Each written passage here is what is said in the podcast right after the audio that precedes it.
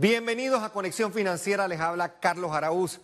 Este año, más que en otros, por razones del torneo electoral que se avecina, nos ocupamos y preocupamos de manera diferente por lo que viene en acciones para corregir el tema económico. Y ese interminable canvas en el que todos pintamos, aportamos y borramos o despejamos incógnitas, parecieran que hay temas que aparecerán en todos los planes de gobierno de todos los candidatos. Arrancamos con el top 5 de temas económicos para 2024 desde la perspectiva de conexión financiera. Uno, empleo, informalidad y funcionarios. El país no necesita más funcionarios, todo lo contrario. Anhelamos por una desburocratización de la maquinaria de la administración pública, que eventualmente lleve a un Estado más pequeño. Los funcionarios públicos son necesarios para el buen desempeño del gobierno, pero las botellas tienen que desaparecer. Ah, y hacer los trámites para formalizarse mucho más fáciles y así veremos mejores reportes de recaudación. Dos, construcción, la realidad de la oferta y la demanda. Garantizar que hay claridad en asociaciones público-privadas para no descansar en la deuda únicamente para crecer. Tres, tasas de interés. ¿Habrá un ajuste? Se anticipan varios ajustes a la baja. Desde ya sabemos que nuestras hipotecas no bajarán tan rápido, pero al menos que no hayan más ajustes al alza es un gran alivio. Cuatro, inversión extranjera. ¿Cómo se da sin confianza?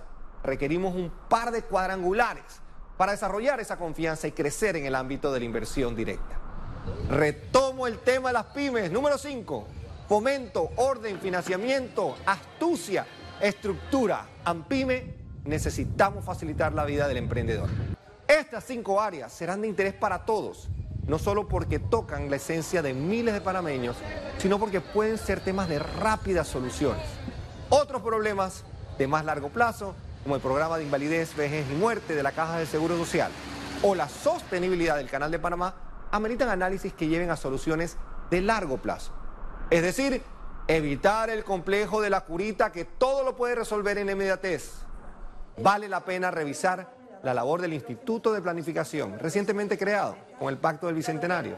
A propósito, ¿por qué no desempolvar algunas iniciativas planteadas en ese documento?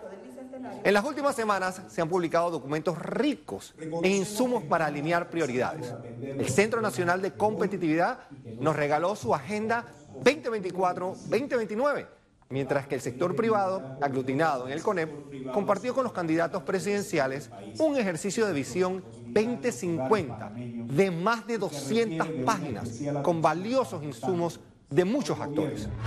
Habrá que medir la voluntad de nuevos modelos de liderazgos para apostar a la tan necesaria ejecución de cambios en el Panamá que anhelamos todos. Esto fue Conexión Financiera y nos vemos la próxima semana.